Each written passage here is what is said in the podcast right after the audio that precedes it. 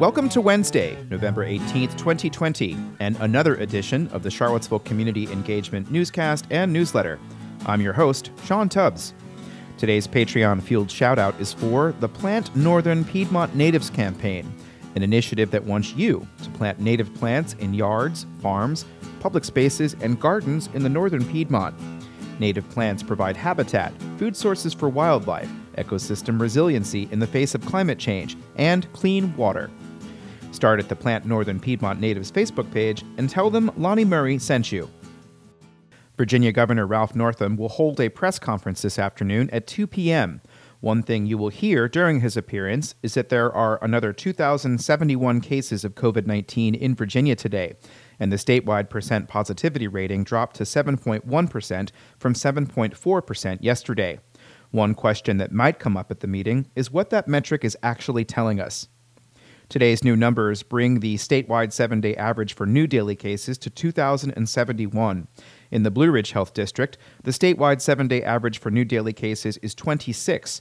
There are no new fatalities in the Blue Ridge Health District today. While we're on the subject of COVID 19, Dr. Anthony Fauci will speak at noon as a regular installment of the University of Virginia's Medical Center Hour. Dr. Fauci is the director of the National Institute of Allergy and Infectious Diseases. His lecture will cover the latest developments related to COVID 19, including how to prevent transmission, caring for patients with the virus, medical treatments for COVID 19, and vaccine research a volunteer group created to help shape policy about parking and transportation issues in downtown Charlottesville has endorsed a proposal from staff to hire a private contractor to enforce parking tickets. Rick Siebert reminded the parking advisory panel yesterday that there are many on street parking spots that stop being free to the driver after the posted time limit expires. I believe if we had more consistent parking enforcement, that uh, in fact people would only stay two hours or less in the two hour spaces. Siebert was originally hired to implement a parking action plan that included installing parking meters that would raise revenue for the city to pay for downtown improvements. But a six month pilot in 2017 and 2018 was not completed. Siebert said the city can still collect some of those revenues through more consistent enforcement. I think it's difficult with the police being solely responsible for this function, for them to focus on that as a matter of very much importance, given all the other issues that they realistically face every single day. Siebert said a private contractor would be solely focused on this function and could also expand enforcement elsewhere in the city, including permit parking in residential areas. The idea has the support of Kirby Hutto, the panel's chair you know, without consistent enforcement, people learn to take advantage and to just ignore the signs. And uh, that's bad for downtown because then those spaces are not in rotation. However, Charlottesville Economic Development Director Chris Engel said not everyone in local government supports the idea there is some reluctance on the part of the police department. The concern is, you know, what happens when an enforcement officer um, gives a ticket erroneously and that needs to be appealed. Um, the, the citizen is naturally going to knock on the police department door because they expect or think that that's where it came from. And it creates kind of a situation where there's, you know, people going to the wrong place, complaining to the wrong, wrong person, you know, could be some confusion there. However, the panel unanimously recommended a solution in support of the idea. Joan Fenton is another member. Personally, I think politically it's a good time to try to present again as people are asking to rethink how the police are, what jobs the police are needed to do and not to do. Siebert said that if council supports the idea, it would likely take six months from issuing a request for proposals for the switch to be made. The Charlottesville Board of Architectural Review has indicated that it would support a mural on the side of 1001 West Main Street, where Starbucks wants to open up a new pickup only franchise. Ina Yang is a designer with Starbucks. It's one of our latest um, new format of a store that we've been rolling out. We have three stores that are open, um, two in New York City and one in Toronto, Canada. Um, this particular store, we do not have any seating. Our lobby space is only 300 square foot. where the customers are encouraged to come in and pick up their order and they're basically on the go. At issue before the BAR was whether the east facing wall that slopes down 10th Street should be adorned with a colorful mural.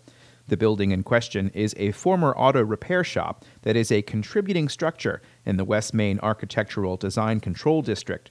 Historic preservation planner Jeff Werner said there were some restrictions. Anything that within a mural that's interpreted as a, a Starbucks um, um, related or coffee related could be interpreted as a sign. So uh, be very careful with the artwork that it does not come across as a come come here and buy coffee. Yang said there would be no images to promote coffee. BAR chair Carl Schwartz said he supported the preliminary design of the mural. This is an interesting part of town where um, you can have a lot of color and excitement, and it's not um, going to distract from anything historic. Werner encouraged representatives from Starbucks to reach out to the community and to be ready for comment. Yang said they would do so. I understand it's a very prominent location, it's a very busy intersection. Uh, we don't want to um, offend anyone. We are Starbucks, we are a global company. We want to make sure that what we put on a building of this size at a, such a prominent location um, to be a messaging that is um, that that represents Starbucks. Um, as to getting some of the community involvement, I would love your advice and guidance on um, what are some of the steps that we can take to ensure that um, this mural really speaks true to the community and it serves um, in the right direction. Yang said the next step for Starbucks is to continue working with the artist in a way that will not cover up any of the existing windows. The Albemarle Economic Development Authority got a snapshot of how the pandemic has affected tourism in the area from the director of the Charlottesville Albemarle Convention and Visitors Bureau. Courtney Cacatian said the area had a brief upsurge in October when local hotels had a 70% occupancy rate. That is 20 occupancy points higher than the state average for October. Cacatian added that that number includes rooms booked by the University of Virginia for quarantine and isolation purposes, as well as those currently being used to help serve homeless individuals. However, forecasts of consumer desire to travel indicate that levels will drop off to that of earlier this spring. The way that I read this is that we can still um, talk about Charlottesville and Albemarle County being a destination um, because people are receptive to that message but they're not willing to travel here right now. The CACVB will be pivoting to put out a message for people to buy local in order to help promote small business at this time, so venues and establishments can still be open when the pandemic is over. In 2019, about 3,500 people were employed in the tourism sector in Albemarle County. Elements about our destination that our visitors enjoy are very similar to the elements that our residents enjoy as well. Cacatian said sharp declines are still projected for November and beyond into the spring. Today, in meetings, the Albemarle Board of Supervisors meets at 1 p.m. for a meeting that begins with a proclamation in support of frontline workers that reaffirms the county's commitment to partnerships to help increase the well being of those who continue to provide services during the pandemic. There is also a work session on the strategic plan and the county's capital improvement plan. Then the county zoning code enforcement officer will make a presentation on how that process works. In the evening, there is an update from Dr. Denise Bonds of the Blue Ridge Health District.